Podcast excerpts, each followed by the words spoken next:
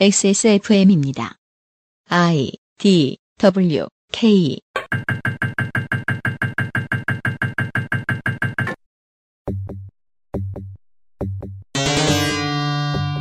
그것은 알기 싫다 특별기획 17 국정감사 기록실. 산업통상자원 중소벤처기업위원회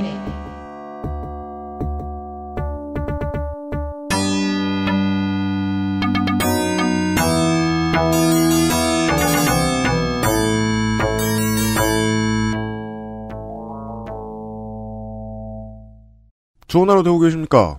어, 도널드 트럼프가 들락날락하고 있는 그래서 교통이 더 막히는 서울 시내를 뚫고 저희가 출근을 했습니다. XSFM 그것은 알기 싫다 17 국정감사 기록실 산업통상자원 중소벤처기업위원회 시간입니다. 비상시국 대책회의에 덕질인부터 소개하죠. 안 그럼 탈당하니까. 안녕하십니까. 출근한 것은 아니고요. 여기 있었습니다 어제부터. 네. 잘 자고 일어났습니다. 집도 멀다고. 두 시간 반. 예, 씻는 거는 저 김상조 독점거래 위원장네서 씻고 온 홍성갑 덕질 간사가 앉아 있고요. 윤세민 위원장도 사무실에 있던 것 같더라고요. 네. 아, 어. 네. 저는 계속 사무실에 있었죠. 오늘은 하고 집에 갑시다. 그러죠. 네. 오법입니다. 오버뷰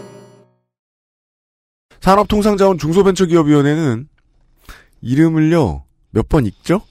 외울 수 있습니다. 그리고 flow가 있어요. 예, 이게 그 일곱 자리 전화번호 같아가지고요. 예. 근데 이게 산업 통상 자원 중소 벤처 기업. 네, 이렇게 외우. 저희가 검색을 하잖아요. 네. 근데 어떤 언론사는 산통자위라고 하고 음. 어떤 언론사는 산업이라고 하고 네. 어떤 언론사는 산통이라고 하고 네. 어떤 언론사는 또 산자위라고 하고 네. 이게 다 달라서 음. 이 위원회는요. 한국의 인프라를 구성하는데 몫을 하고 있는 거의 모든 기관을 감사합니다. 부와청은 상통, 산통자부와 중소벤처기업부, 특허청, 공기업은 대한무역투자진흥공사, 무역보험공사, 가스공사, 석유공사, 광물자원공사, 석탄공사, 지역난방공사, 한전, 전력거래소, 한수원, 그리고 중소기업진흥공단, 소상공인시장진흥공단, 에너지공단, 한국벤처투자, 지식재산연구원과 지식재산보호원, 특허전략개발원, 중기중앙회 등 59개 기관이 피감 대상입니다. 위원회 구성입니다. 정수 30명의 현원이 30명이고 민주당 12명, 한국당 11명, 국당 5명, 바른정당과 민중당 1명이 현재 구성원입니다만 여러분이 들으시는 시간에는 바뀌었을 수도 있습니다. 이 사람은 마음이 오락가락한다 그러더라고요. 위원장은 국민의당 광주 동남갑의 장병환. 여당입니다. 간사는 서울 중성동 갑 홍익표, 위원은 경기 화성병 권칠승, 경남 김해을 김경수, 경기 성남 분당갑 김병관, 부산 남을 박재호, 경기 파주을 박정, 강원 원주을 송기현, 충남 당진 어기구, 서울 노원을 우원식, 인천 계양갑 유동수, 서울 금천 이훈, 대구 북을 홍일학, 자유한국당 간사는 울산 남갑의 이채익, 위원은 대구 달서갑의 곽대훈, 비례대표 김규환, 강원 원주갑 김기선, 원주의원 두 명 여기 다 있네요. 부산 북강서울 김도읍, 부산 남갑 김정훈, 경남 창원 마산 회원 윤한홍, 경북 김천 이철우, 충북 청주상당 정우택, 인천 부평갑 정유섭, 비례대표 최연혜, 국민의당의 간사는 전남 나주 화순 손금주, 위원은 비례대표 김수민, 경기 수원갑 이찬열, 전북 익산을 조배숙, 바른정당의 위원은 전북 전주 을 정운천, 민중당 위원은 울산 동 김종훈입니다. 광고 듣고 시작하죠. 끊임없는 재구매의 물결 라 파스티체리아 의원실도 즐겨 찾는 컴스테이션 일랑일랑 모이스처 테라피 빅그린 바디케어에서 도와주고 있는 그것은 알기 싫다 특별기획 2017 국정감사 기록실 잠시 후 산업통상자원위원회의 기록을 가지고 돌아오겠습니다. 아, 왜냐면 지금 대본에 국방위원회라고 써 있, 깜짝 놀랐네. 어제 걸 우라까이 해가지고요. 네, 죄송합니다. 제가 종종 저지르는 실수입니다. 한순간 호흡이 끊겼다. XSFM입니다. 컴스테이션은 조용한 형제들과 함께합니다.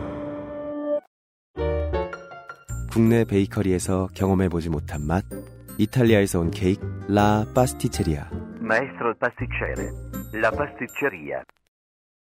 산업통상자원 중소벤처기업위원회 시간입니다. 그래도 저처럼 아예 다른 걸 적어놓는 것보단 낫잖아요. 10가지 이슈를 확인하시겠습니다. 아, 첫 번째 얘기부터 흥미롭습니다.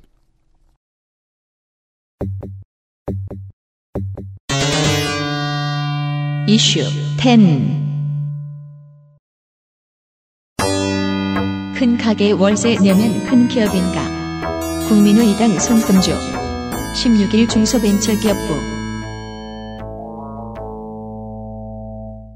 중소기업청이 현재처럼 부로 승격되기 이전에도 소상공인 보호는 이들에게 그 중요한 업무 중에 하나였습니다.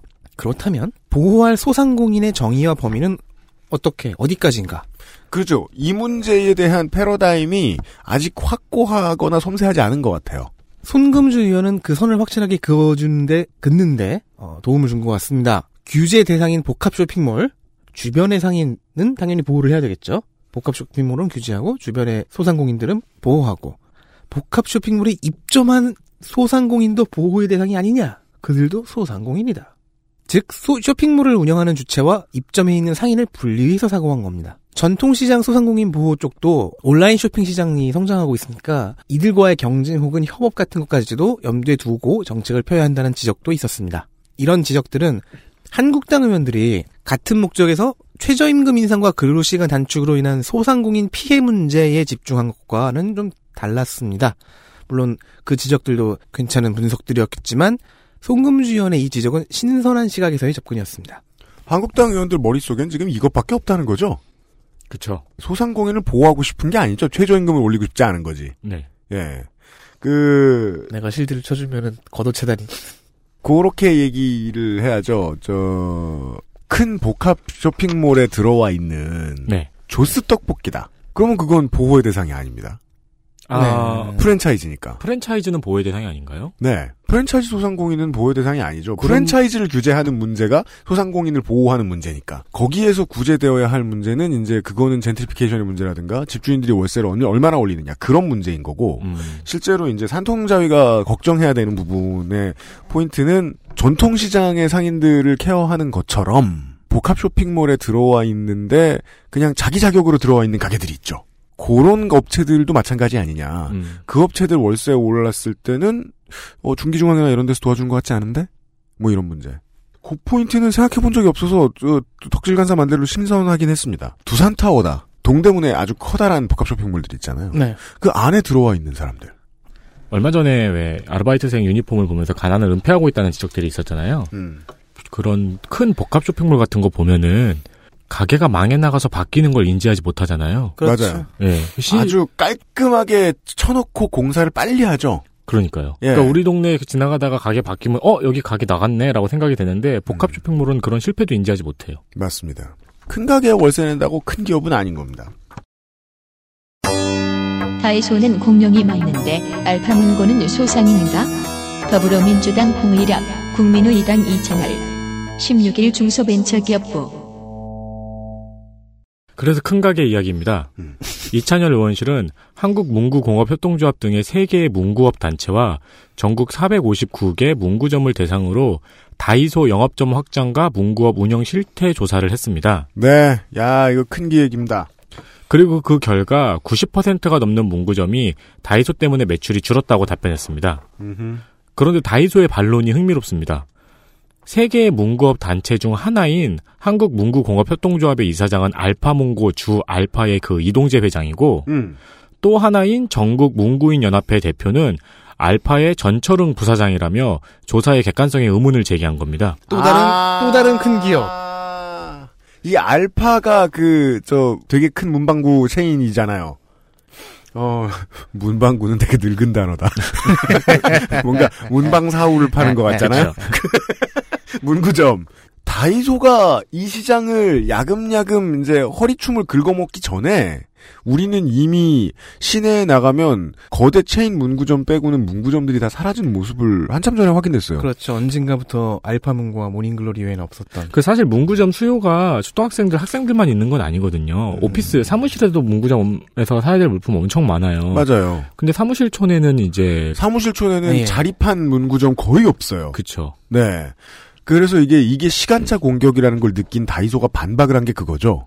어차피 문구공업협동조합 쪽의 말을 들어준다고 해도 소상공인 말 들어주는 거 아니다. 음, 네. 예. 어차피 우리 둘이 다 먹는 거다. 그리고 이제 서로 얼마나 이 소상공인과 협조를 많이 하는가 배틀을 보도자료로 배틀을 했죠. 아이고. 어, 이동재 회장은 16일에 국정감사장에 나왔습니다. 음. 그리고 다이소의 부정적인 영향력을 발언하다가 더불어민주당 홍일학 의원이 알파의 프랜차이즈 사업이 문방구를 감소시킨 것 아니냐고 질의를 했어요. 범인은 너희 아니야. 그러니까 프랜차이즈 업은 문구 시장을 확대하는 역할을 했다고 답변했습니다. 이런 이 말이나 하지 말지. 응? 그냥 죄송하다구나 하지. 그래서 이게 홍일학, 무슨 피꺼소십니까? 홍일학 의원이 응? 했어요. 이거는 내가 다 집어먹고 살쪄서 결국에는 부피가 커졌다 이건가요? 아, 더 정확히 이거죠. 인류는 알파가 프랜차이즈를 늘리기 전까지 문구를 쓰지 않았다. 이 소리를 하잔 그꼭 그렇게 이렇게 이해해주지 않는 이상 우리가 사업을 시작하기 전에는 연필 하나 사려고 심리를 걸어갔다네. 그렇죠. 예. 매번 컨테이너 들어올 때마다 다음 배는 언제 와요? 이렇게 물어보고 부산항에서 예, 먹포항에서 그 연필을 사기가 어려웠다. 그 컨테이너 안에 별을 가득 들어있고 그런 소리 하는 거 아니에요 지금. 그죠. 중기부는 이런 류의 꼼수들을 이제 간파하고 제재하고 이런 일이 제일 중요할 것 같은데 이게 부로 올라선 지 얼마 안 돼서 그 되게 사람들은 일상을 살고 있는 사람들은 다 알고 있는데 네. 이 부서는 잘 파악하지 못한 얘기들이 되게 많이 나오고 그. 국감장에서 그런 질이 많이 나왔잖아요. 부로 올라왔는데 예산도 안 늘었고 사람도 안 준다. 간판만 바뀌었다. 네. 그리고 네. 장관은 안 오고 있다. 계속 어리버리 합니다. 기밀 정보 유출, 솜사탕 처벌. 국민의 이단 이채널. 23일 한국전력기술.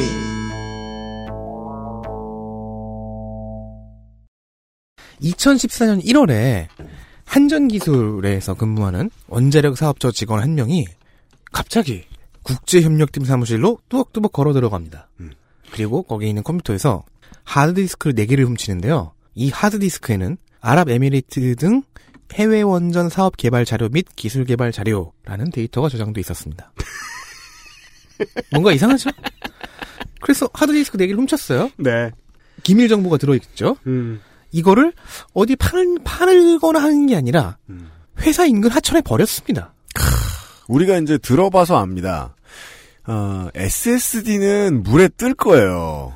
그죠. 예. 하지만 좀떠 H- 있다 네. 가라앉을 거예요. 음. 근데 하드디스크는 바로 가라앉을 거요? 네. 그쵸. 돌이죠, 돌. 돌이죠, 돌. 음. 이런 사건이 있었다는 것을 이찬열 의원실이 공개했습니다. 아, 갖다 파는 것도 아니고. 네. 그러니까 예. 하천에서 직거래를 하려고 그랬는데 중고나라에서 약속을 잡아서 펑크냈어. 네. 그 열받아 던져버린 거죠. 혹은 만났는데 내고를 시도해서 너무 심하게. 아 근데 생각해보니까 그게 맞긴 맞네요. 혹은 하드 아, 저 UAE에서 왔는데 5만 원만 깎아달라고 아니, 내가- 승질나서 하드를 던져버렸어. 그렇죠. 네 유일하게 개를 다? 이 사람들은? 원래 집 근처로 오면 내고 해주잖아요. 아랍에미리트에서 비즈니스 타고 왔다고 10만 원만 깎아달라고. 이 절도 사건은 국정원이 인지를 해서 검찰에 수사를 의뢰했습니다. 그래서 이 직원은 구속 기소되고요. 2심 재판에서 절도죄와 업무방해죄 둘 모두 유죄 선고를 받았습니다. 음. 뭐 범행 의도는 이찬열 의원실이 공개하지 않았는데요. 당시 버린 하드디스크 4개 중에 3개는 일단 회수를 했다고 해요. 한국 경찰 대단합니다. 근데 한 개는 미회수 상태입니다. 음. 어쩌면 3개는 던지고 하나는 팔았을 수도? 음, 그세 개는 별게 아닌 자료였고. 네. 그 다음이 더 충격적이네요. 자, 그러면 이제 이 직원은 지금 뭐 하고 있느냐? 감사부서에서 해임을 요구했고요. 음.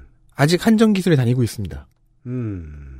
정직 6개월의 징계만 받았고요. 그나마도 본인이 재심을 청구해 4개월로 감경되었고요. 현재는 책임급으로 재직 중에 있습니다. 음.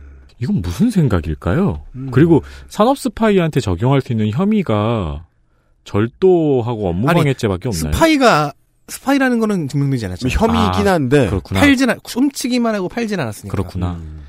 그래서 이를 두고 이찬열 의원은 이 정도면 솜방망이 솜방망이 처벌이 아니라 솜사탕 처벌 수준이라고 평했습니다. 아니 그냥 별거 아닌 무슨 출근부 확인용으로 프린트해 놓은 대장 같은 게 있다고 칩시다. 큰 회사든 그런 게 있죠. 물론 다 컴퓨터에 저장돼 있습니다만 뭐 뽑아 놓은 게 있다 치죠. 그런 거 뽑아 놓은 거 아니면 그런 게 들어 있는 하드 디스크 별거 아닌 거잖아요. 그런 걸 갖다 버렸어도 절도죠. 위원장이 말한 대로 산업 스파이급으로 취급당할 수 있어요. 법은 그렇게 취급 안 하더라도 회사는 네네. 고소를 해야지. 그럼요. 아니, 해고를 예 해고를 하든가 실제로 해임을 요구했잖아요. 감사부서에서는. 제 친구들 중에 몇 명도 저 카메라 좋은 비싼 스마트폰 사놓고 카메라에다 스티커 붙이고 다니- 다니는 애들 얼마나 많은데요. 감사부서에서 해임 요구했으면 윗선에서는 쳐다도 안 보고 그냥 면직 처리 해주거든요. 그러니까 면직 처리를 해주는 게 최대 최대한의 이 사람에 대한 배려죠. 근데 징계 4개월이에요. 심지어 무급으로 그냥 다니라는 것도 아니야. 감봉 4개월도 아니야. 징계 4개월이야. 그러니까 정직. 월급 예. 그냥 집에 있다 오는 거예요. 그러니까요. 예. 그래서 솜스탕 처벌이라는 표현이 맞는 게 그 무급이라 문제지 네. 이거는 사실상 그 방학. 육아휴직. 당한 사람 이 처벌당한 사람 이 범인에게는 스윗하잖아요. 이럴 땐 윗선으로. 달콤해. 이럴 땐 윗선으로 가야죠. 네. 윗선으로 가야죠. 음. 예. 왜냐하면 4개월 동안 정직이죠. 이게 이런 공사의 계열사를 오랫동안 다닌 사람한테 네. 그러면은 좋은 기회입니다. 해외여행도 가고. 발리에서 그 서핑을 마스터해서 돌아올 수 있어요. 유소스테 같은데 묵으면서 그래서 발리 그런 거 있나? 윗선도 윗선을 네. 좀 봐야 되고 그리고 BS 상태인 하드디스크 하나. 한정 계열사에 이런 이상한 일이 있었습니다. 다음 보시죠. 시내 직장 강원랜드 민주당 대 한국당 16일 중소벤처기업부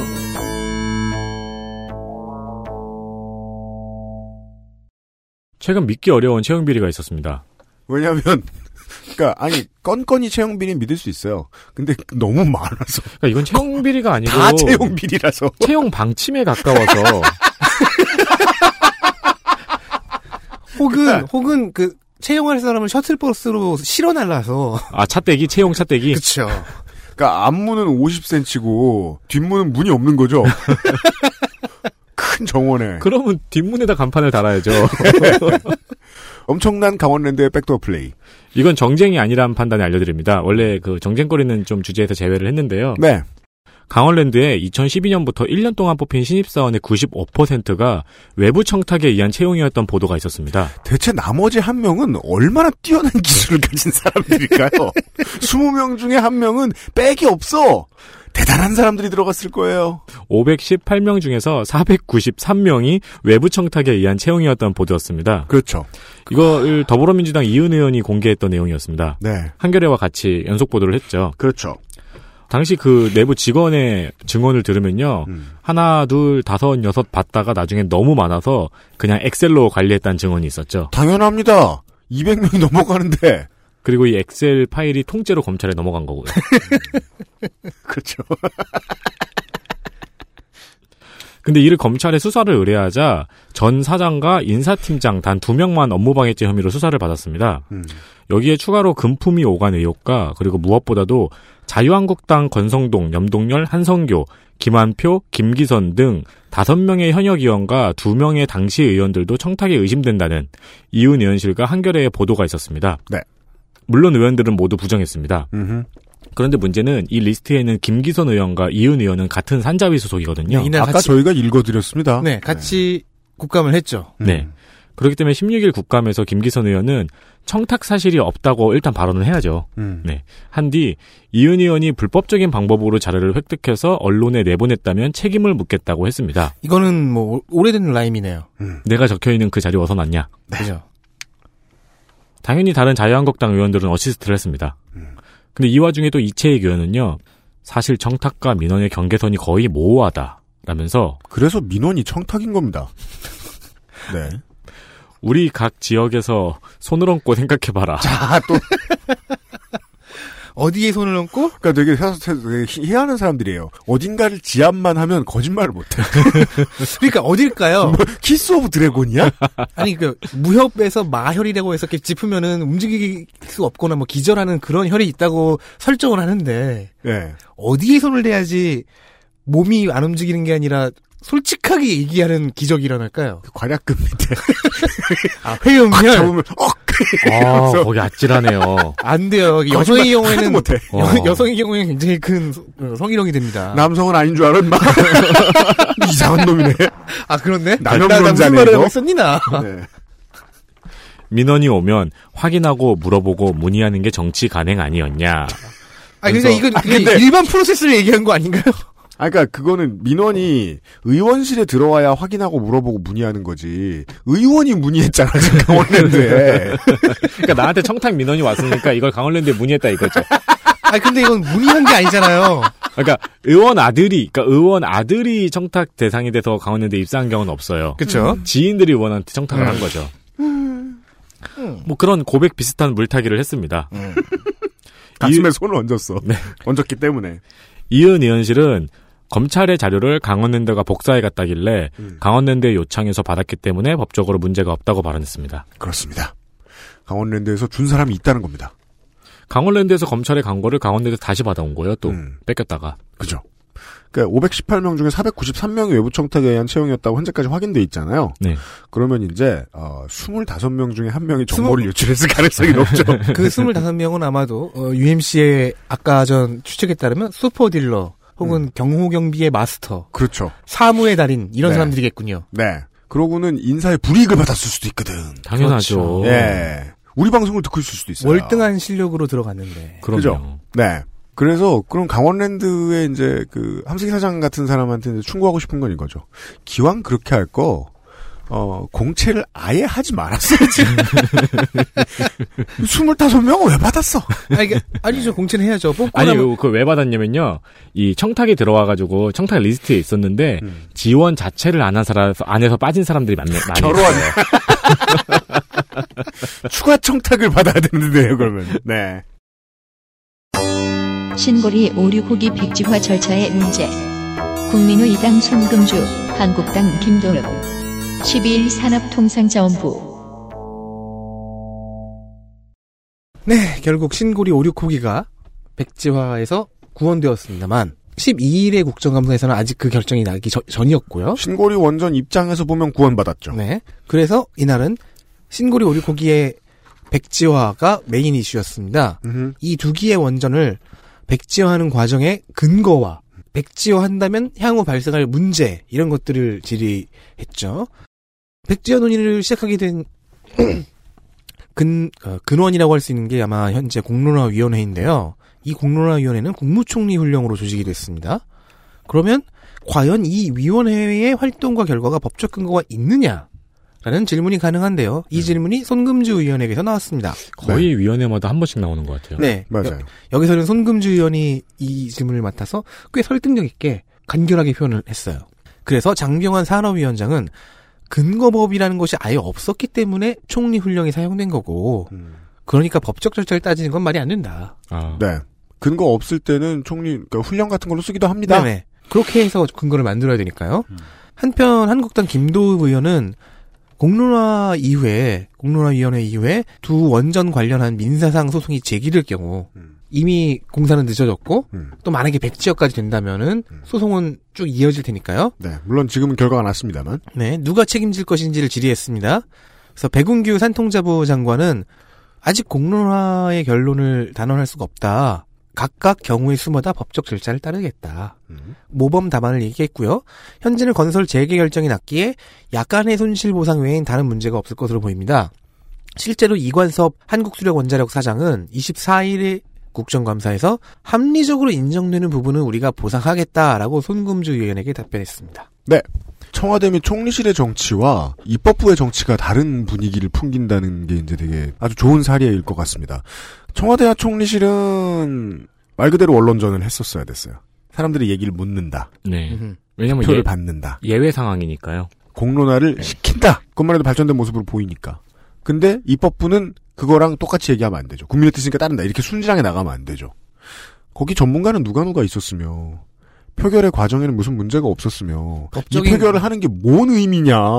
그리고 법적인 근거와 절차는 지켜지고 네. 있는가? 상임위원회는 그걸 물어봤었어야 된다. 네. 아, 저는 이런 질문은 되게 당연하고 그 다행이라고 생각을 해요. 왜냐면은 예외는 많이 없을수록 좋고 생긴다면은 모든 걸 확인한 다음에 생겨야 되는 거니까. 그렇죠. 야당은 이거 하라고 있는 겁니다. 네. 다음 보시죠. 전쟁터에 투자하면 뭐? 국민의당 손금주, 민주당 어기고, 우원식. 19일 한국가스공사. 2010년 9월입니다. MB 정권이었죠. 그러네요. 한국가스공사 이사회는 이라크 만수리아 가스전에 입찰을 결- 하기로 결정합니다. 그렇습니다. 그리고 3억 7,200만 달러, 우리나라 돈으로 4,200억을 투자합니다.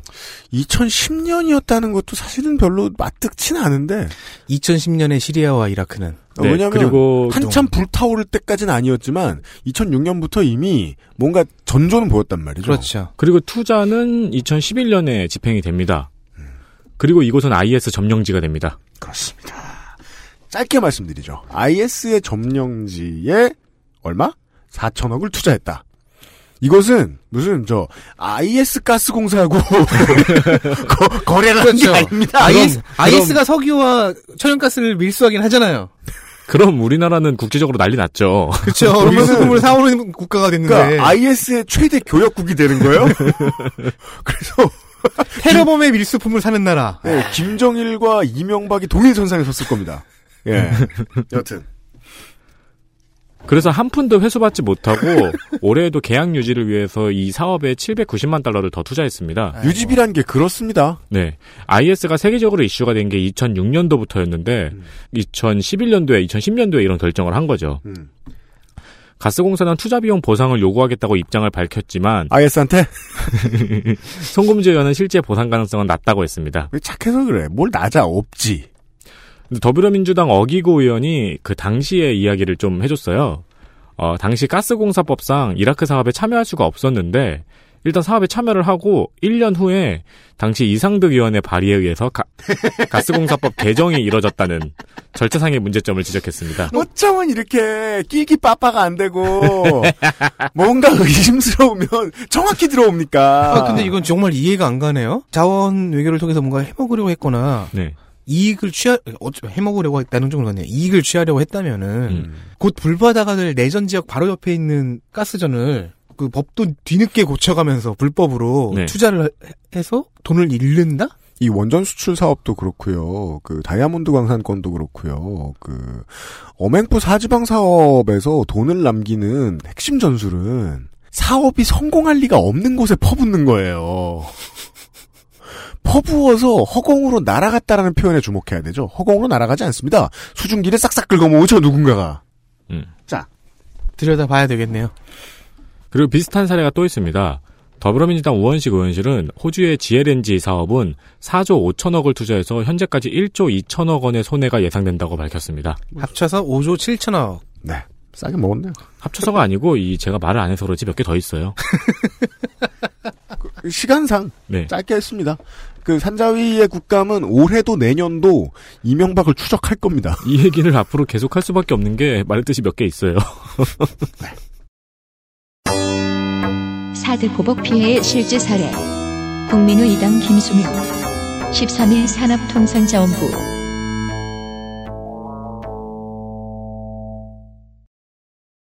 김수민 의원실이 중국의 사드 보복으로 인한 실제 피해 사례를 구체적인 수치로 공개했습니다. 음, 롯데마트가 김수민 의원실에 제출한 자료에 따르면요. 중국의 경제 보복으로 인해 8월까지의 매출이 즉 금년 8월까지 1월부터 8월까지 매출이 지난해 같은 기간에 비해 7,500억 원, 퍼센티지는 64.7%가 감소했습니다. 영업 손실은 2,500억 원을 기록했는데요. 이 역시 그 같은 기간 대비 1,200억 원이 늘어났습니다. 현재 중국 내 롯데마트 점포가 99개 중에서 87개가 문을 닫은 상태인데요. 이 중 77개가 영업정지, 10개는 임시 휴업 중입니다. 중국의 경제 보복에 대해서 산통자부가 무슨 딱히 답이 있을 리가 없죠. 외교부가 답을 내야 되는 문제고. 그죠. 그리고 지금 답은 나왔는데 이뭐 야당 의원은 이거 말고는 할 말이 없으니까 그냥 말한 거고. 그렇죠. 왜냐면은 그 국감 기간 동안에 그 대통령이 넘어가서 갑자기 중국과의 관계를 그 이렇게 긍정적으로 틀 거라고 예상하고 싶지 않거든요, 의원실은. 지금까지 롯데마트에 자료 받느라 고생한 게 얼만데 네. 이 얘기만 봐서는 알 수 없는 몇 가지가 있다는 거죠. 그 네. 롯데마트는 이게 장기화될 거라는 예상에 의해서 사업을 철수한 것이 아니라 실제 철수 이유는 모르겠는데 아무튼 철수 단계다. 음. 지금. 아니 근데 지표를 보면 철수할 수밖에 없는 지표네요. 네, 네. 거의 6, 70%가 날아갔으니까. 그러니까 뭐 이게 다 사실일 거라고는 안 보고요, 저는. 음. 완전히 팩추얼한 넘버일 거라고는 보지 않고요. 그래서 지금 상황은 그렇게 봐야 되는 거죠. 한국 장사가 중국이 안 되려면 아직 되게 오랜 시간이 남아 있는데 롯데마트가 자리를 비우고 티오가 난 거다. 그쵸. 정도 수준입니다. 예. 실제로는 저는 그렇게 여깁니다. 네. 아, 광고를 들으시고요. 에, 산자위의 이야기 나머지 3개 정도가 남아 있습니다. 이슈는요. XSFM입니다. 퇴근 후 지친 몸을 위로해주는 건 역시 샤워가 최고예요. 욕조에 몸을 맡길 땐 빅그린 바디오일 몇 방울과 함께하죠. 욕조 안에 퍼지는 일랑일랑의 향기. 휴식 그 이상의 것을 부르기 충분하죠. 물론 혼자여도 나쁘진 않아요. 단지 누구와 함께라면 조금 더 좋을 뿐이죠. 물기를 닦고 나면 준비는 끝났어요. 속옷을 입는다는 느낌으로 바디크림을 바르기만 하면 되죠. 가끔은 그것만으로 충분하거든요. Big Green moisture therapy. Maestro pasticcere. La pasticceria. 주말에 와인 파티 할 건데 마리아주로 뭐가 좋을까? 와인 파티? 그럼 내가 panettone를 준비할게. 빠네또네? 자극적이지 않고 특유의 풍미가 살아있는 이탈리아 전통빵. 와인에도 샴페인에도 잘 어울린다고. 이거 되게 큰데? 안 남기고 다 먹을 수 있을까? 걱정 마. 천연 발효로 만들어진 빵이라 남더라도 넉넉하게 두고 먹을 수 있어. 방부제가 많이 들어갔나? 아니, 그 흔한 이스트조차 들어가 있지 않아. 그게 장인의 기술인 거지. 국내 베이커리에서 경험해보지 못한 맛. 이탈리아에서 온 케이크 라 파스티체리아.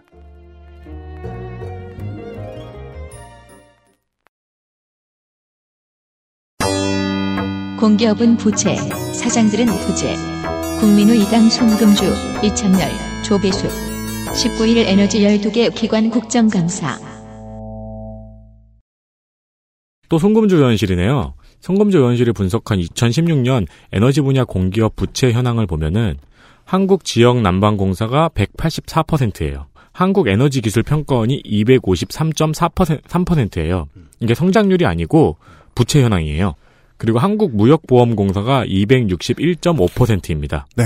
무보는 지금, 지금 나오는 이 공사들이 벌린 일에 돈을 빌려주다 이렇게 된, 보증서 주다 이렇게 된 겁니다. 또한 한국산업기술평가관리원이 319.3%입니다. 점점 올라가요. 그러니까 뭘 평가하고 관리하다가 이 꼴이 났을까요?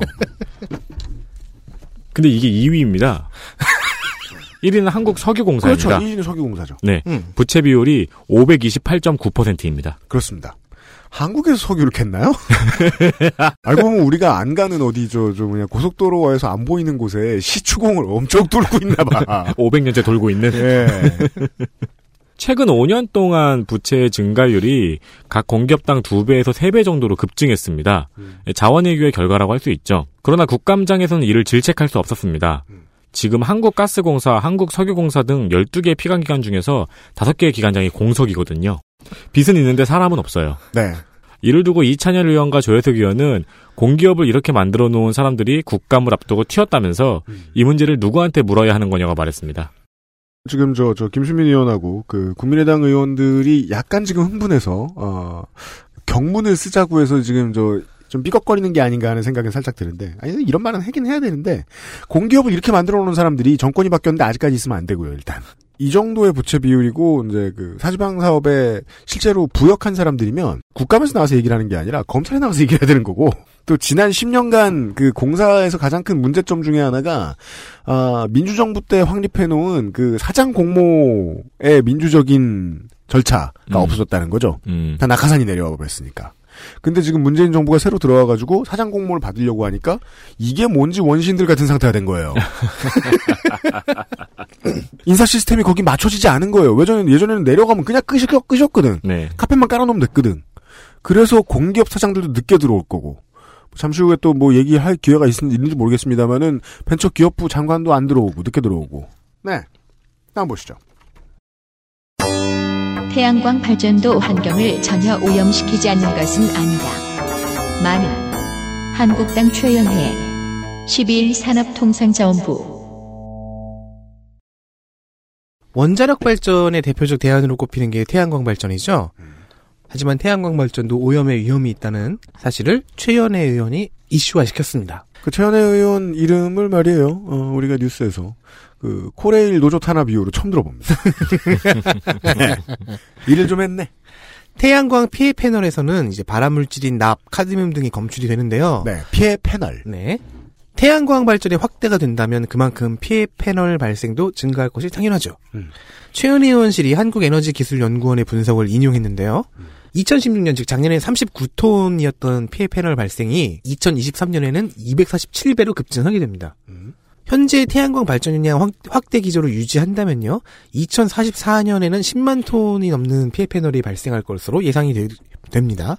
피해 패널이 갑자기 급증하는 이런 문제는 당장의 문제는 아닌 것이 태양광 패널이 15년 묵어야 즉 15년을 사용해야 피해 패널로 판정이 되는데요. 따라서 현재 발생량은 지금의 구축 사업 규모로 소화가 가능해요. 다만 이후 발생량을 감당할 수가 없는 상태인 거죠. 음. 따라서 장기적인 구축 사업의 조성이 필요할 전망인 겁니다.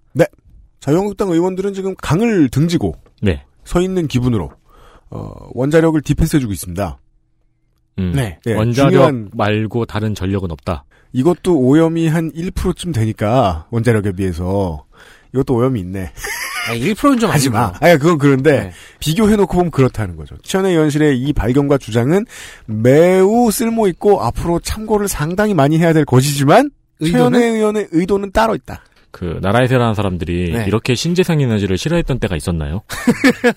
그렇죠. 대체 에너지하고 점점 더 싫어질 겁니다. 마지막 이슈입니다. 이케아의 니콜 민주당 김경수 13일 산업통상자원부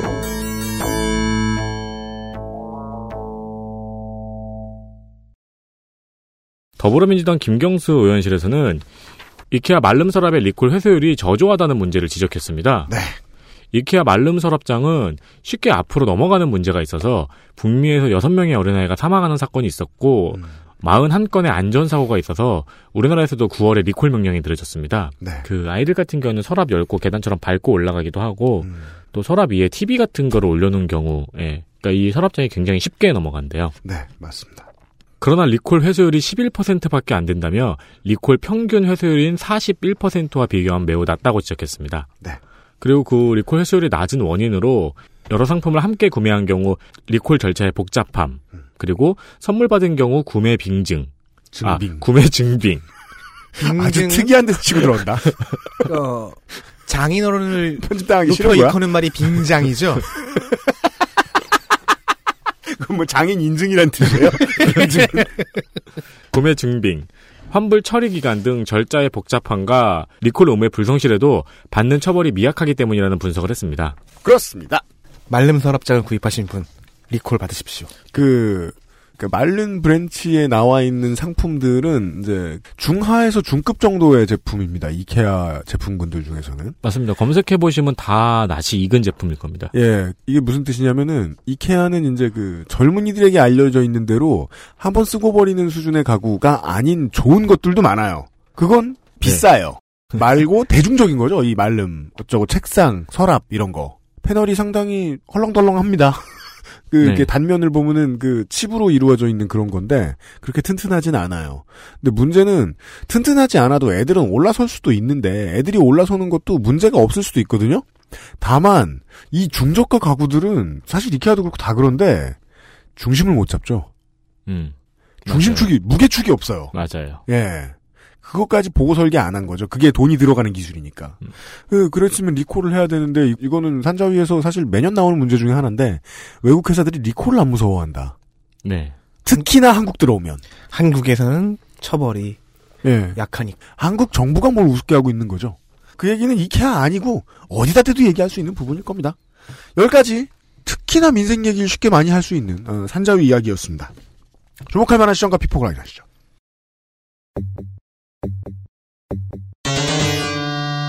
주목할 만한 시전과 피폭. 인간은 패배하도록 창조되지 않았다.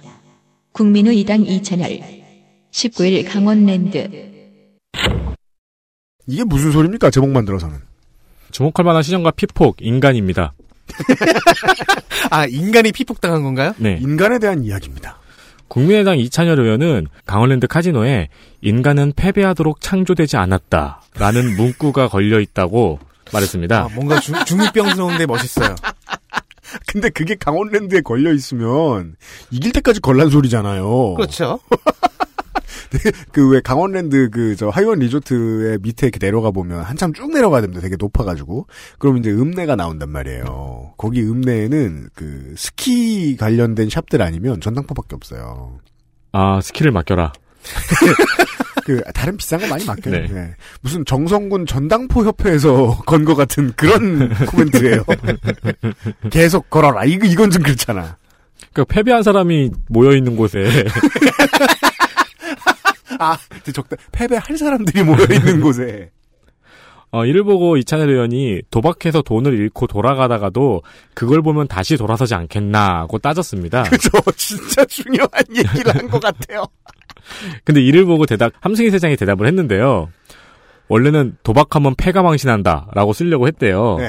근데 이거가 너무 살벌해서 문학적으로 표현하다 보니 이렇게 표현이 됐다고. 뭔 소리야? 의미가 정반대잖아. 그러니까 문학은 정말 오묘해요. 담배는 몸에 해롭습니다를 다시 쓰라고 했더니 음. 인간은 절대 죽지 않는다. 인간의 패는 강인하다. 당신의 생각보다 매우 강인하다. 제가 저희 집 모니터에 이 말을 붙여놓으면 음. 우리 회사는 한 달 안에 망할 것 같아요. 그렇죠. 배틀에서 나오질 않을 거야. 예. 그 만약에 너무 오랫동안 스타일에서 좀 오래 졌어. 그럼 오버워치 들어가고. 아. 인간은 패배하도록 창조되지 않았다. 네. 그리고 함승희 사장이 얘기를 잘하는 거 보니까 함승희 사장은 이제 새누리당 의원이었잖아요. 얼마 전까지. 그, 어. 그 이전에는 들어간, 민- 그 이전엔 민주당 민주당 의원이었죠. 예. 민주당 의원이었고 낙선한 다음에 친박연대 갔다가 뭐 한나라당 그렇죠. 새누리당 이렇게 가셨죠. 예. 그, 이 사람이, 그, 얼마, 들어간 지 얼마 안 됐는데, 본인이 걸었나 봐요. 그러게요. 네, 말투가 예. 약간 그래요. 본인이 걸었나 봐요. 어, 함승희 사장이 한 일이 많은 것 같다. showdown 함승희 대 정우택 19일 강원랜드 또 함승희 사장인데요. 네. 19일은 이제 자원 3사와 강원랜드 등 12개 기관을 감사한 날이죠. 이날 정우택 의원이 함승희 사장에게 던진 첫 질문은 강원랜드 직원이 시사 프로에 출연해 음. 인사 문제 관련하여 민주당 유력 실세가 강원랜드 역, 역이라고 했, 표현했으니까 아마 강원랜드겠죠? 음. 강원랜드에 있다고 한 발언을 들은 적 있냐는 질문이었어요. 함승희 사장은 방송은 들은 적 없고 내용을 보고 받은 적은 있다고 하는 답을 굉장히 중언부언하면서 대답했습니다. 보는 사람이 굉장히 답답할 정도로 음. 정우택 의원도 표정과 몸짓에 굉장히 답답함이 느껴졌어요. 이 중언부언 속에서 간신히 정우택 의원은 민주당 실세라는 인사가 누군지 파악을 했느냐라는 질문을 던지는데 성공합니다. 그런데 이 질문에 대한 답도 음.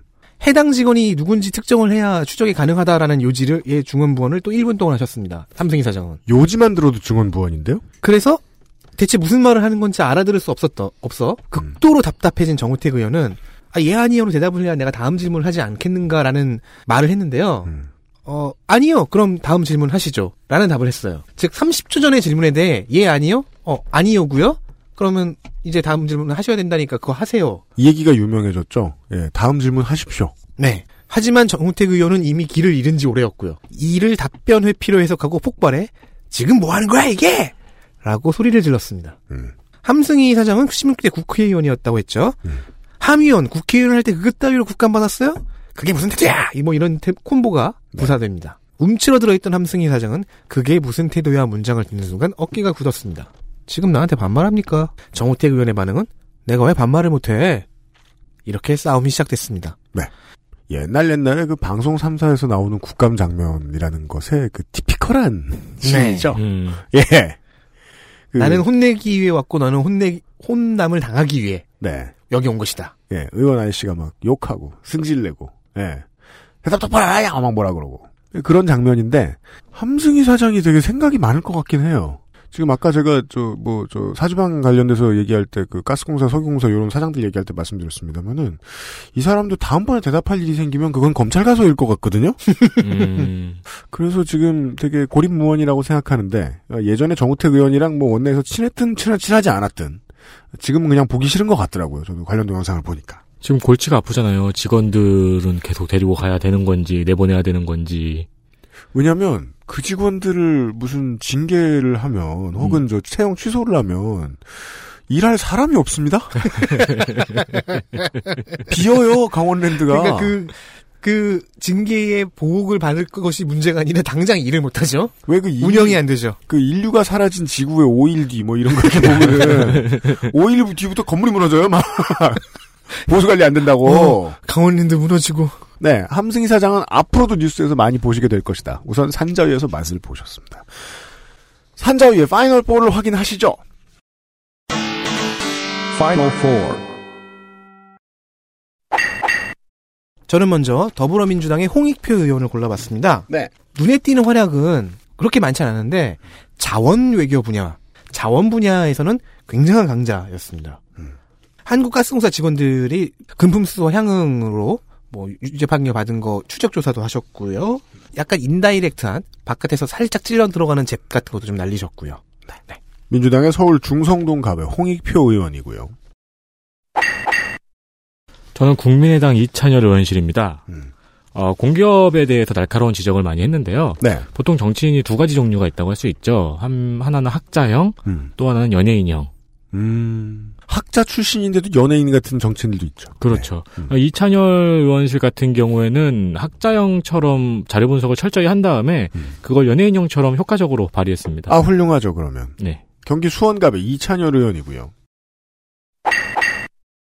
네, 김병관 의원도 있습니다. 더불어민주당 경기 성남시 분당구갑이죠.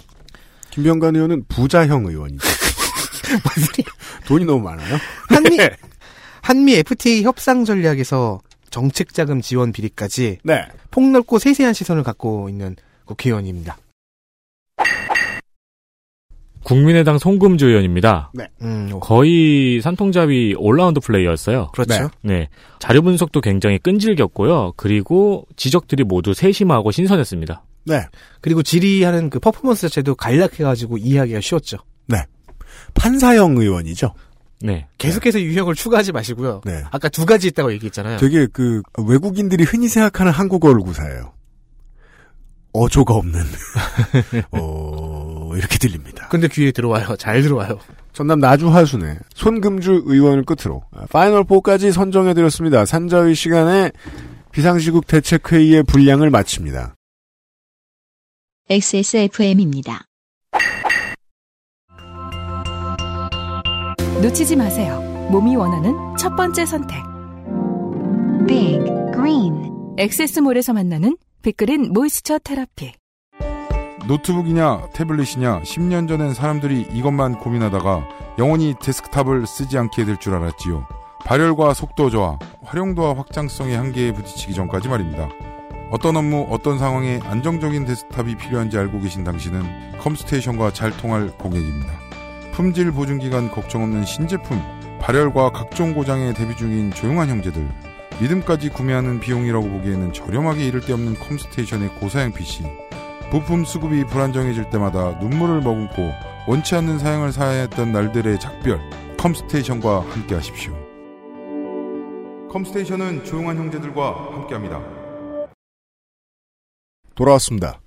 XSFM 특별기획 17 국정감사 기록실 산업통상자원 중소벤처기업위원회 편 파이널 4 가운데서 좀 전에 알려드린 국민의당 창당 이후로 최초로 아, 그 알실의 국민의당 의원이 나와주셨습니다. 1차구로 나오시는데 좀 간판이 많이 달린 분을 섭외해야 되겠다. 네. 국민의당 수석 대변인 이자 산자위의 국민의당 간사인 전남 나주 화순의 손금주 의원이 청취자 여러분을 뵙기 위해 XSFM 스튜디오에 나와 있습니다. 반갑습니다. 네, 안녕하세요. 송금주입니다. 두 해째 이제 국감 치르셨는데 네. 작년은 이정현 의원 밥 굽느라 올해는 고영주의사 잘리는 거 막는다고 네. 국감 일정이 많이 꼬인다고 꼬였습니다. 두 해째 국감은 어떠셨습니까?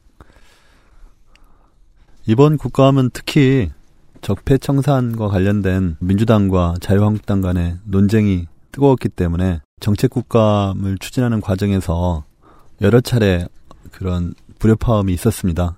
국민의당 입장에서는 최대한 파행이 되지 않도록 하면서 국민들이 만족할 수 있는 국감이 되도록 노력을 했다고 생각합니다. 특히 이제 산자위 차원에서 문제된 것들은 네. 이 탈원전 이슈가 맞습니다. 국감 중간에 계속 있었기 때문에 그 부분과 관련된 논의들이 하나의 그 중요한 포인트였고 네. 강원랜드 채용 관련 비리 문제 그 민주당에서 제기한 음. 그와 관련된 것들이 또 하나의 포인트가 돼서 음. 이 두 가지가 정치 이슈로 공방이 있었던 부분입니다.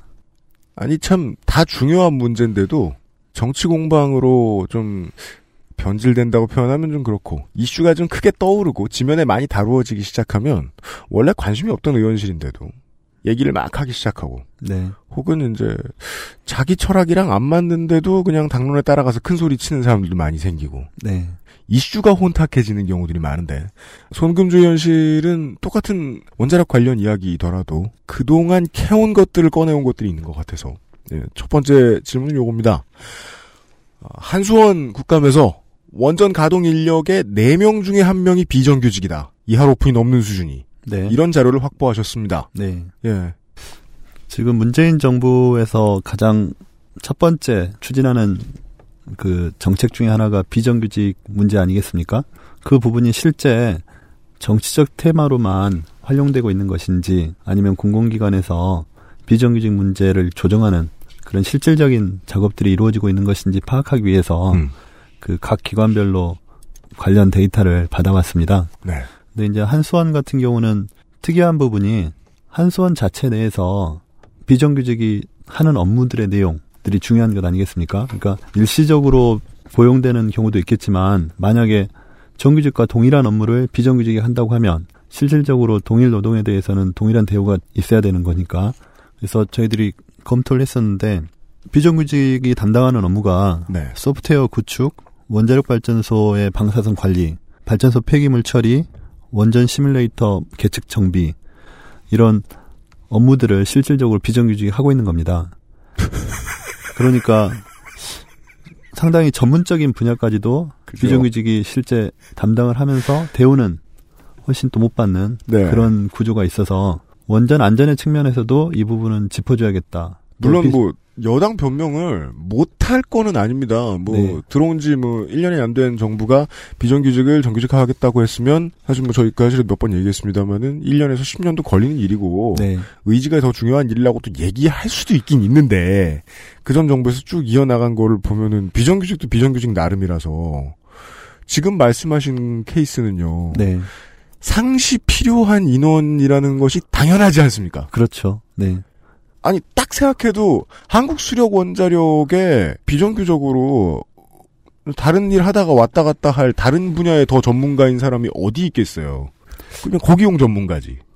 그렇죠. 그러니까 비정규직도 뭐 여러 가지 업무를 할 수는 있지 않습니까? 네. 근데 이제 중요한 것은 이 비정규직들이 담당하는 업무가 전문성을 요하는 그리고 원자력 안전 문제가 가장 최근에 이슈가 되는데 네. 그 원자력 안전과 관련된 업무를 비정규직 그 종사자들이 하고 있다는 겁니다. 음. 근데 그렇게 되었을 때 그 안전에 미치는 영향도 음. 문제이고 또 비정규직을 계속 이렇게 방치하는 문제, 고용과 관련된 구조적인 문제 이두 음. 가지가 함께 있는 거라서 저희들이 지적을 하게 된 겁니다. 말씀해 주신 그 포지션들을 보고 있으면 상당히 전문성을 요구하는 포지션인데 네. 그러면은 그 동일 포지션에 정규직도 있는데 비정규직도 있는 그런 형태였습니까? 네, 정규직이 담당하는 것의 일부를 비정규직이 같이 하는 겁니다. 그러니까 공간은 같이 일인데. 있지만 예. 신분이 다른 것이죠. 전문성의 레벨은 똑같이 높은 일인데 그렇죠. 전문성을 요하는 건 동일한 거죠. 그럼 그냥 돈 아끼려고 한 것 같다고 볼 수도 있는 거 아닙니까?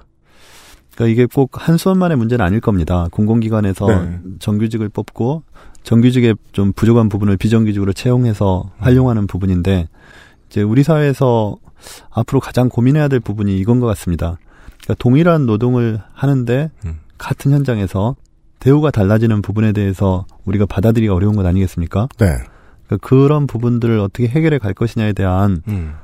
그 노력을 해야 되고 그 부분을 가지고 문재인 정부에서 첫 번째 정치적인 이슈로 삼았으면 그것들을 실질적으로 성과를 낼 수 있는 그런 조치들을 해야 된다는 것이 제 이제 지적입니다. 아 정무적 감각에 대한 그 문제 의식의 발로일 수도 있다는 생각이 듭니다.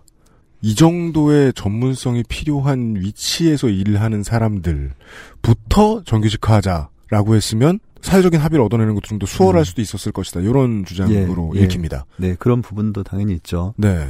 우리가 그 산자위 차원에서 검토되는 여러 이슈들 예. 사실 원전 문제도 마찬가지입니다. 그러니까 사회적 합의를 가지고 갈 수 있는 방법들이 있음에도 음. 좀 일방통행식으로 밀어붙이는 경향이 지금 현 정부에 있다. 음. 그것이 이 비정규직 문제에 있어서도 지금 처음에 대통령께서 인천공항 공사에 가서 음. 비정규직을 정규직화 하도록 하는 음. 어떤 메시지를 국민들한테 던지지 않았습니까? 근데 그 메시지 이후에 사실 공항공사에서는 사실상 비정규직을 정규직으로 전환하는 과정에서 굉장한 불협화음이 나고 있는 셈이거든요. 네. 그러니까 그런 것들에 대한 조율 작업이 좀 더 구체적이고 치밀하게 또 실현 가능하도록 정리되면서 정책이 추진돼야 된다 이런 생각을 합니다. 그 와중에 사실 정치 오래 한 사람들이라면 당연히 예상할 수 있었겠습니다만은 경제지와 보수지가 나서서 왜 이전도의 전문성을 가지고 일하지 않는 사람들부터 먼저 챙겨주느냐 하면서 국민들을 그 두 갈래로 나누는 작업을 아주 쉽게 했지 음, 않았습니까? 네. 아, 청와대는 거기까지 예상을 못하고 추진한 것은 아닌가.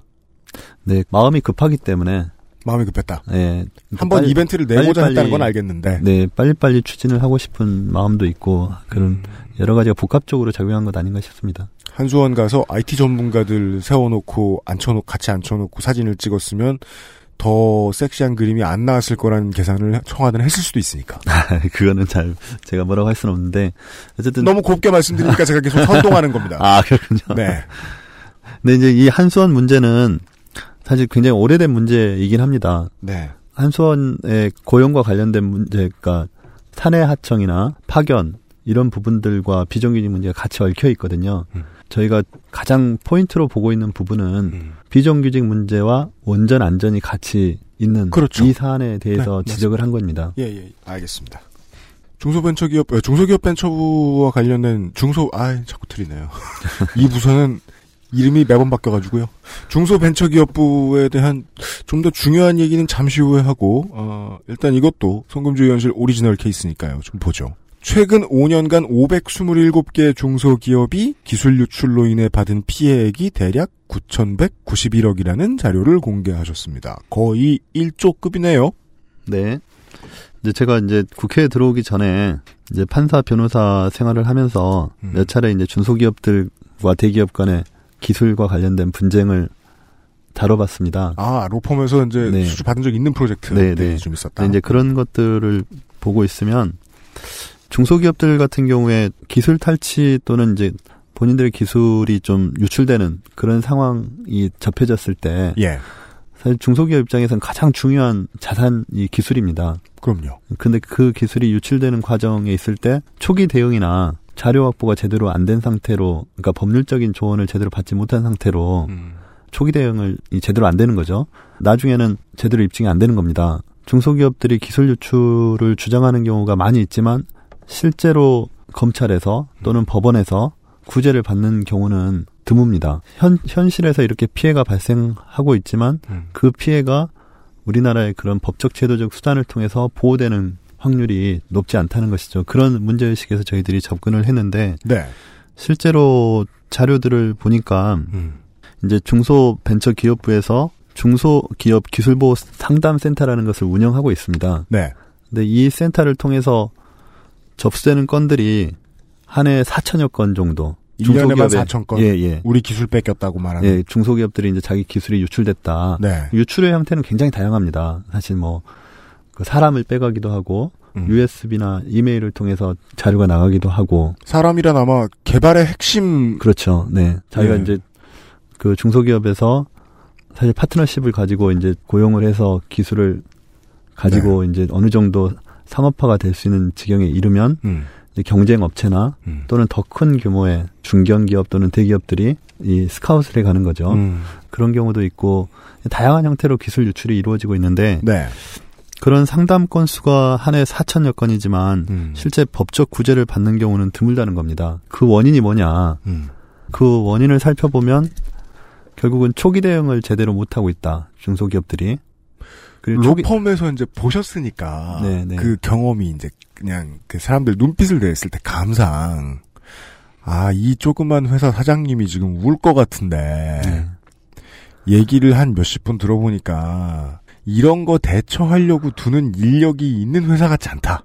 네. 가장 딱 한 포인트가 그거일 예, 대부분 거 아닙니까? 법무에 관한 작은 회사 그런 게 어딨어요? 능력이 없죠. 사실 예. 법무팀 자체가 없는 회사들이 대부분이고 또 법무팀이 있더라도 음. 법률 전문가가 라기보다는 이제 일반 사원인데 법무팀에 이제 배정을 해서 네. 법무 관련 업무를 총무하고 같이 음. 다루는 그런 정도 수준이어서 그럼 뭐 기술 탈취에 대해서 뭐 대응할 수 있는 노하우를 상, 그 전에 갖고 있는 사람을 돈 주고 채용하면 그 중소기업이 아니죠. 그러니까요. 예. 네, 그래서 형식상 중소기업 기술보호 상담센터라는 것을 음. 과거에 이제 중기청이 지금은 중소벤처 기업부가 네.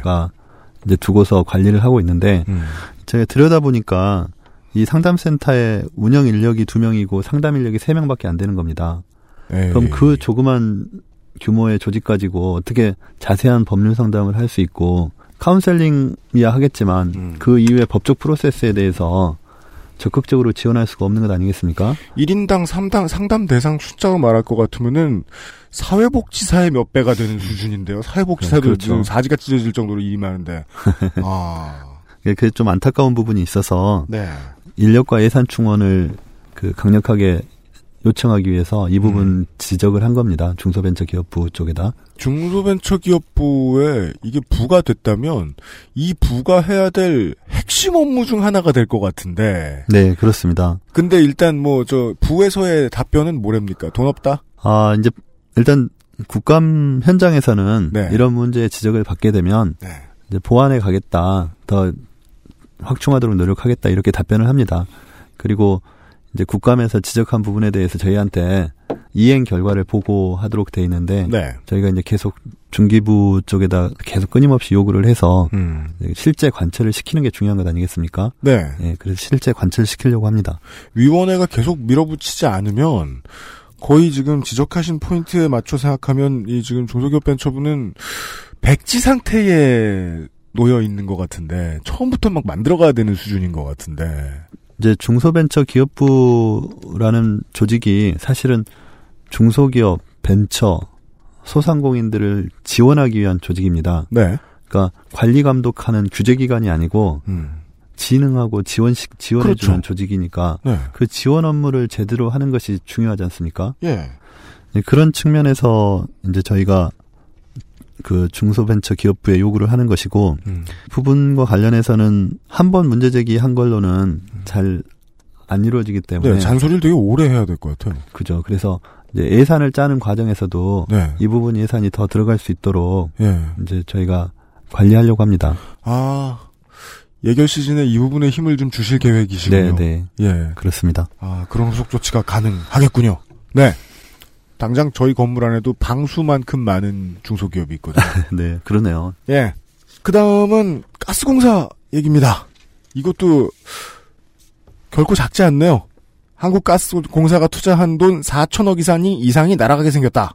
라는 사실을 이번 국감에 공개하셨습니다. 송금주실에서 어디다 투자했다가 이렇게 날아갔을까요?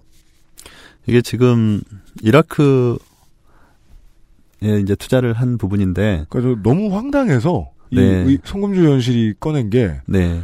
아니 전쟁 난데 왜 투자를 그러니까 정말 좀 답답하죠. 그 전쟁 난데 투자하면 그건 보통 전범이라 그래요.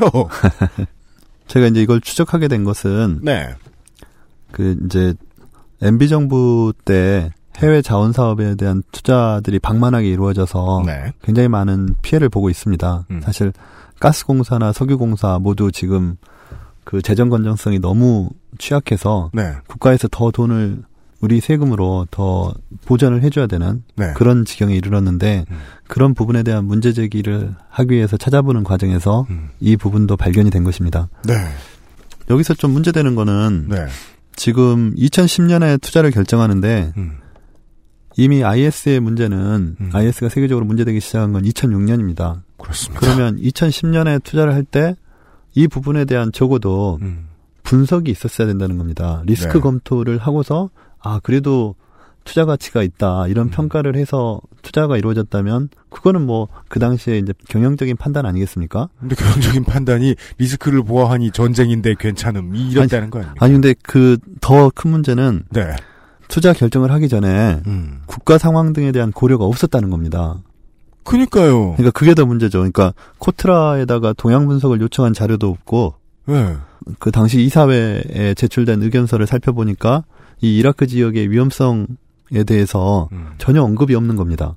적어도 리스크 검토라도 했으면 그나마 또 인정할 수 있는데 네. 리스크 검토조차 전혀 안 했다는 것이 네. 이 건에서는 더 큰 문제 아니겠습니까? 해외 자원 개발 투자라고 하는 것이 그 코트라와 대화가 없었다. 공식적인 대화가 피드백 서로 네. 상호 간에 이거 여기 괜찮아? 답해줘. 그러니까요. 하는 자국이 안 남고 네. 들어갔다는 것도 이상한데 그곳이 전쟁 난 곳, ISIL이 점령한 곳이라는 건 투자를 하려고 마음먹은 대체 누군지는 모르겠지만 네. 그 혹은 그녀가 누군 어떤 사람들이 거기에 그냥 돈을 넣고 싶은데 그 그때는 의도가 강했던 게 아닌가. 그때는 그 그가 더 맞는 것 같습니다. 알겠습니다. 네. 아니 2010년이니까. 네. 아니 저도 누군지는 잘 모르겠습니다만 어쨌든 그런 것들이 좀 비정상적인 의사결정이 이루어졌다. 네. 그리고 이것이 단순히 이 건뿐만 아니라 네.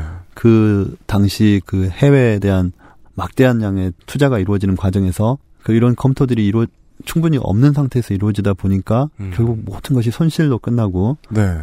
지금 사실 아직까지도 우리 국민들이 세금으로 음. 그것들을 보존해야 된다는 것이 참 안타까운 겁니다. 이 의원실에서는 요거까지 밝혀내셨습니다. 계약 유지를 하기 위해서 올해도 90억 가까이 돈을 썼다. 네. 예. 장비 유지를 위해서 90억 원 가까이가 매년 들어가는 겁니다. 음. 그러니까 이러지도 저러지도 못하는 상황이죠. 4천억 원을 넣기 때문에 음. 그거를 그냥 아예 포기할 수도 없는 것이고 음. 그 유지하기 위해서 90억 원을 계속 드리는 것이고 네. 저희 입장에서는 이걸 어떻게든 음. 책임은 책임대로 묻더라도 네. 우리가 조금이라도 손실을 최소화하고 네. 국민 부담을 줄이는 방안을 마련하기 위해서 음. 가스공사에 요구도 하고 네. 또 적극적으로 문제 제기도 하고 있습니다. 어, 알겠습니다. 이게 국감에 지금 의원님들이 위원회별로 나오셔가지고 상당히 황당한 자료들을 황당하지만 사실인 조사 결과들을 알려주셨는데 저희 방송에서 그 중에 가장 황당합니다. IS가 점령해서 누구도 들어갈 수 없는 지역에 음. 예, 들어가면 목이 날아갈 지역에 4천억을 누군가가 가스공사가 투자한다고 했고 그 돈은 날아간 것 같고 우리가 이제 방송을 많이 들으 시사 방송을 많이 들으시는 청취자 여러분들이 알고 계신 단 한 사람만 할 수 있는 돈 세탁 방법 어 그것이 아니길 바랍니다만 네 알겠습니다. 끝으로 제일 중요한 얘기입니다. 그건 뭐 정치적인 얘기죠. 중소기업 벤처부 음 장관이 없습니다. 현재 어, 국감 특별판이지만 국감에서 가장 많은 일을 해야 되는 counter partner가 장관이다 보니까 장관이 혼이 직접 나야 네. 공기를 맞으면서 직접 나야 가서 고치죠. 그 장관이 없죠 지금. 네, 네, 그렇습니다. 홍종학 장관 후보자 얘기를 안 할 수가 없습니다. 의원께서 어, 송금주 의원께서 국감 도중에 후보자가 인사청문회까지 올 수 있을지 걱정이다 라는 말씀을 하셨는데요. 지난 정권의 사례를 보면 인사청문회도 못 가고 떨어지는 경우는 네. 자질 부족을 어, 만방에 너무 크게 알린 이미 음. 예 네. 그런 케이스들이었거든요. 네. 그 말씀의 의도도 뭐 비슷한 겁니까? 예, 그러니까 그 당시 홍종학 후보자와 관련해서 나오는 여러 여러 이슈들이 사실 국민 법감정상으로는 국민의 눈높이 상으로는 받아들이기 어려운 것입니다. 아, 적당한 표현 같습니다. 네. 국민 법감정 네. 안 맞는다. 예. 이 문제를 가지고 정부나 여당 쪽에서는 불법이 아닌데 뭐가 문제냐 네. 이런 식으로 접근을 하지 않습니까? 또 기자들한테 당신들은 쓴 대로 사느냐 이런 발언을 했다는 겁니다. 그렇죠. 청와대 쪽에서. 근데 도저히 용납할 수가 없는 거죠, 사실. 그러니까 불법인지 여부가 중요한 것이 아니고 음. 결국 이 사람이 중소벤처기업부 장관으로서 적임자이냐 음. 도덕적인 기준 또 자질 능력 이런 것이 있는지가 더 중요한 겁니다. 불법이었다고 하면 이미 지명 자체가 안 돼야 되는 거죠. 네. 그러니까 청문까지 올라올 정도 수사를 되면 받아야 되는 거고. 그러니까요. 예. 근데 그 문제를 자꾸 아 불법이 아니니까 편법까지는 인정을 해줘야 되는 것 아니냐. 음. 뭐 삼성은 뭐 16억밖에 안 냈는데 이 사람은 뭐 얼마 이런 식의 그죠. 접근을 원내대표가 하신, 하시더라고 그래서 아 좀 이건 아니다 네. 이런 생각이고 이제 청문회까지 올 수 있느냐 이 부분은 본인이 아직 청문회 11월 10일로 예정돼 있는데 음. 그 사이에도 적극적으로 해명을 하라는 겁니다. 네. 이렇게 자꾸 청문회 때 해명하겠다 음. 또는 본인은 해명하지 않고 자료 제출도 잘 안 하고 있거든요. 무슨 의원실에서 요구하는 자료 제출도 안 하면서 오히려 주변에 있는 음. 여당 관계자나 청와대 쪽에서 좀 약간 궤변스러운 네. 지금 입장 정리를 있고. 하고 있는 예. 것 이것은 좀 문제가 있지 않냐 이런 생각을 합니다. 아. 네. 그림이 독특하긴 하죠. 성금주 의원님이 판사 시절에 네. 이런 경제사범, 그러니까 이런이라는 표현 빼겠습니다. 경제사범들을 좀 만나보셨을 텐데, 예. 요런 사람들 보면 어떤 생각이 드셨습니까? 이런 사람, 아니, 만나보기 힘들죠. 어떻게, 근데 여기는 불법 할머니한테 증여받은 걸 엄마한테 돈 빌려서 건물을 산 다음에 네. 월세를 받아서 그걸 이자를 메꾸고, 이런 신기한 아이디어는, 근데 이제 제가 이제 형사 재판을 해보면 네. 진짜 힘들어가지고 500만 원 빌려서 못 갚고 이렇게 법정에 오고 네. 뭐 천만 원, 2천만 원 빌렸다가 못 네. 갚아서 사기범으로 오는 겁니다. 음. 근데 그런 사람들에 대해서 재판을 하면서도 빌려준 사람 입장에서는 또 다 서로 못 사, 힘든 사람들 아닙니까? 음. 그러니까 빌려준 사람들 입장을 생각하면 2천만 원, 1천만 원 빌려서 못 갚은 사람에 대해서도 어떤 법적인 제재를 해야 되는 음. 그런 것이지 않습니까? 그건 마음 아픈 경우겠죠. 예. 판사 근데 입장에서도. 지금 이거는 그와 반대되는 거죠. 사실 엄청난 네. 이건 기- 재산 증식이잖아요, 그냥. 네, 기득권층이고 우리 사회에서 교수라는 타이틀을 가지고 살아가시는 분이지 않습니까? 국회의원도 하시고 음. 그런 분한테 우리 국민들이 요구하는 기준이 그 기준이 잘못됐다고 지금 여당이나 청와대에서 얘기하는 거나 마찬가지거든요. 음. 저는 그래서는 안 된다고 생각합니다. 그러니까 이게 지금 여당에서 현재 이게 불법이 아니다 위주로 이제 방어를 해주고 있다는 건 네.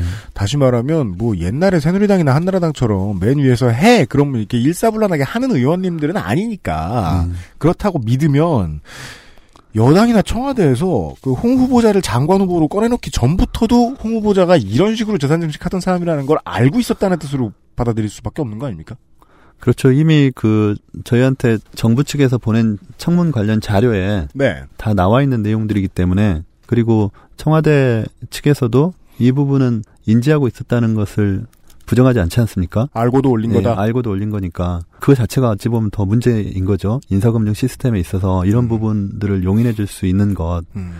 자기 쪽 사람들에 대해서는 관대한 기준을 가지고 보고 상대편 쪽에 대해서는 너무 엄격한 기준을 가지고 보게 되면 음. 인사검증 자체가 객관적이지 못할 수 있지 않습니까? 공정하지 못할 수 있고 이제 그런 측면의 문제 제기를 하는 것이고요. 저희는 이 홍종학 후보자가 다른 장관이 아니고 사회적 약자로 그 경쟁 관계에 있어서 약자로 보이는 중소기업 벤처부니까. 또 벤처 소상공인들을 대변하는 네. 분으로서 그분들을 위해 역할을 해야 되는 분이기 때문에 음. 국민들의 눈높이도 좀 더 엄격할 수 있는 것입니다. 네. 그런 부분들을 여당이나 청와대에서 좀 진중하게 받아들이고 논의를 하셔야지 불법이 아니니까 괜찮다는 듯이 이렇게 답변을 하시고 메시지를 국민들한테 던지시면 우리가 인사청문까지 할 필요가 있겠느냐 이런 음. 생각이 드는 겁니다. 음, 음, 음. 아, 하셨던 말씀의 의미는 그렇게 찾을 수 있겠군요. 저도 매달 노란우산 공제 붙는 사람으로서 음. 감정이 조금 생기긴 합니다. 이 케이스는. 네. 역시 청와대는 홍 후보자가 가불관계 청산의 적임자다. 뭐 이런 믿음을 가지고 있는 걸로 지금까지는 보여요. 그렇게 볼 수 있습니까? 아직 그 홍종학 후보자에게서 그 가불관계 청산의 적임자라고 볼 만한 데이터는 제가 확인하지 못했습니다. 아, 왜냐하면은 본인이 국회의원으로 있을 때 네. 소상공인들을 위한 법안을 발의한 건이 한 건도 없습니다. 아, 예, 그것도 확인하셨군요. 네. 그래서 어디에서 그런 적임자라고 보는 것인지 저희 마음 같아서는 중소벤처 기업부가 생기고 빨리 일을 해야 되기 때문에 음. 국민의당 입장에서는 이미 그 추석 무렵에 청와대를 향해 메시지를 던졌습니다. 문재인 대통령이 말씀하신 5대 원칙과 음. 중소기업 소상공인의 현장 경험을 가지고 있는 분이라면 음. 통과시켜 주겠다 이런 메시지를 던졌는데 지금 이번에 지명된 홍종학 후보자의 경우는 저희가 봤을 때 5대 원칙에도 문제가 되고 현장 경험도 없는 분이다. 음. 그래서 우리가 이걸 어떻게 해야 되느냐 그 참 힘든 상황입니다. 저희 입장에서는. 아, 네. 청와대 쪽에 혹은 여당 쪽에 하소연하고 있다. 네. 통과시켜 주고 싶다. 이거보다 조금만 나아도. 그렇죠. 네. 국감을 그러면 또 차관께서 나오셔서 진행하셨을 텐데 네. 그 부분도 이제 국감을 진행하는 위원들 사이에서는 되게 답답한 일이었을 겁니다. 차관한테 얘기해 놓으면 차관은 열심히 들을 수 있지만 결과적으로 마이동풍. 그렇죠. 장관이 들어오면 뭘 언제 그런 말 했다 그래. 그럴 수 있으니까. 네, 맞습니다. 네. 그래서 우리 상임위 의원들 중에도 음. 아 이걸 국감을 해야 되느냐 음. 중소벤처기업부에 대해서 장관이 온 다음에 하는 게 낫지 않느냐 이런 얘기를 하신 분도 있었는데 네. 저희가 이제 국회에서 정한 그 국감 기간이라는 것이 있고 그 예. 기간 내에 중소벤처기업부도 마쳐야 하기 때문에 음. 이제 진행을 했습니다. 다만 새로운 장관에 대해서는 뭐 인사청문 과정이 됐든 그 이유가 됐든 별도로 음. 아, 인사청문 예. 과정에서라도? 예, 문제 제기를 해야 될 것 같습니다. 음. 이제 중소벤처기업부 자체의 문제에 대해서 네. 알겠습니다. 문재인 정부가 이제 공약을 내걸 때부터 중소벤처기업, 중소기업 벤처에 워낙에 그 힘을 많이 줬기 때문에 장관 후보자에 대한 얘기도 조금 시간을 가지고 얘기를 좀 해봤습니다. 국감에 대한 얘기 요 정도 하겠고요. 그 송금주 의원님하고는 그 바쁘시니까 시간 자주 못 내시니까 지금 요 질문만 하나 따로 네, 국감 네. 바깥이지만 드리고 가겠습니다. 그 국감 얘기하느라 다른 건 뭐 생각을 하긴 했습니다만은 실제로는 지금 10월 중에 요게 좀 크게 터졌죠. 80년 광주 민주화운동 당시에 시민에 대한 살상 공격이 군 상부가 지시한 사실이라는 걸 송금주 의원이 기무사 미공개 문건을 확인하셨기 때문에 밝혀진 사실이죠. 네, 네, 그렇습니다. 이 부분 계속 추적 중이십니까? 예, 제가 그 80년에 광주에서 초등학교 4학년이었습니다. 아, 네. 그 현장에 있었기 때문에 이제 그때 그 현장을 지켜봤었거든요. 네. 그런 것들이 남아 있고 또 광주 사람들한테 호남 사람들한테 또 음. 우리 대한민국 사람 국민들한테 엄청난 영향을 미친 사건이기 때문에 당시에 10살이셨네요. 10살입니까? 제가 4학년인데. 예, 10살이네요. 맞아요. 네. 맞습니다. 왜 제가 알아요? 예. 네, 그만큼 좀 중요한 것이고 그래서 네. 끝까지 추적을 해서 네. 밝혀내고 싶습니다. 음. 근데 기록을 볼때 네. 우리 이제 의원실 보좌진들도 그렇고 저도 그렇고 음. 꼼꼼하게 보는 게 중요한 것 같습니다. 음. 방대한 기록들이기 때문에 아, 이렇게 그렇죠. 놓칠 수 있는데 함부로 결론 짓기도 어렵고. 네, 예. 그 지금 밝혀낸 부분들도 음. 그냥 넘어가 넘어가 과거에 어떤 그 5.18 특이나 이런 분들도 봤을 수 있는 자료들입니다. 네. 근데 넘어간 것들이죠. 음. 그래서 저희들이 이제 그런 부분들을 꼼꼼히 찾아내고 네. 역사에 감춰진 진실 음. 저희가 봤을 때는 이번이 마지막 기회가 아닐까 싶거든요. 그리고 5.18 문제는 이제 이번 기회를 통해서 마무리 지어야 된다. 음. 그 새롭게 미래로 가야 된다. 이런 생각을 하고 있는데요. 네. 이제 그런 측면에서 계속 추적을 해 나갈 생각입니다. 아, 신군부의 대량 학살 범죄죠. 이 범죄를 추적하는 일 을 송금주 의원이 거의 뭐냐 제가 그냥 감정적으로 추측하기에는 이거 하려고 국회의원 했다 내가. 그런 분위기로 지금 예, 비장하게 접근을 하시는 것 같아서 예, 국감 얘기는 아니지만 꺼내봤습니다. 나중에 다시 한번 모셔가지고 이 문제에 대해서는 한번 그 시간을 좀 잡고 긴 이야기를 들어볼 수 있었으면 좋겠습니다. 예, 국정감사 기록실 산자위 편에 예, 국민의당의 간사 나주하순의 손금주 의원이 나와 주셨습니다. 국감 기간 내내 수고 많으셨습니다. 네, 고맙습니다. 안녕히 가십시오. 네, 감사합니다.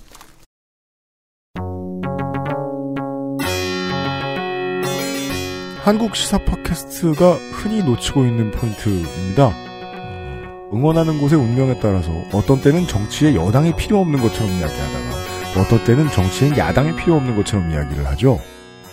야당이 없는 의회 정치는 다른 나라의 사례에서 그게 어떤 분위기인지 청취자 여러분들도 잘 아시리라 생각합니다. 야당 의원들이 특히나 열심히 해야 되는 때가 국감입니다. 송금주 의원의 이야기를 들으셨고요. 어, 손 의원은 방금 전에 이제 스튜디오 문을 열고 나가자마자 어, 저 재미없었죠? 장수원 씨처럼 말씀을 하셔. 제가 깜짝 놀랐습니다. 아, 용기를 북돋아드리진 못했습니다. 예, 그건 사람이 한계가 있고 어쩔 수 없다. 그렇게 솔직하게 답변했죠. 광주민주화운동의 실상을 가장 열심히 밝히고 있는 의원실입니다. 나중에 국감이 끝난 뒤에도 한 번 더 초대를 해서 그 얘기를 들어볼까 합니다. 아무튼 오늘은 17 국정감사 기록실 산업통상자원 중소벤처기업위원회 시간이었고요. 오늘은 한 시간만 올라왔고요. 내일 이 시간에 다시 찾아뵙도록 하겠습니다. 듣느라 수고하셨습니다. 감사합니다. XSFM입니다. I D W K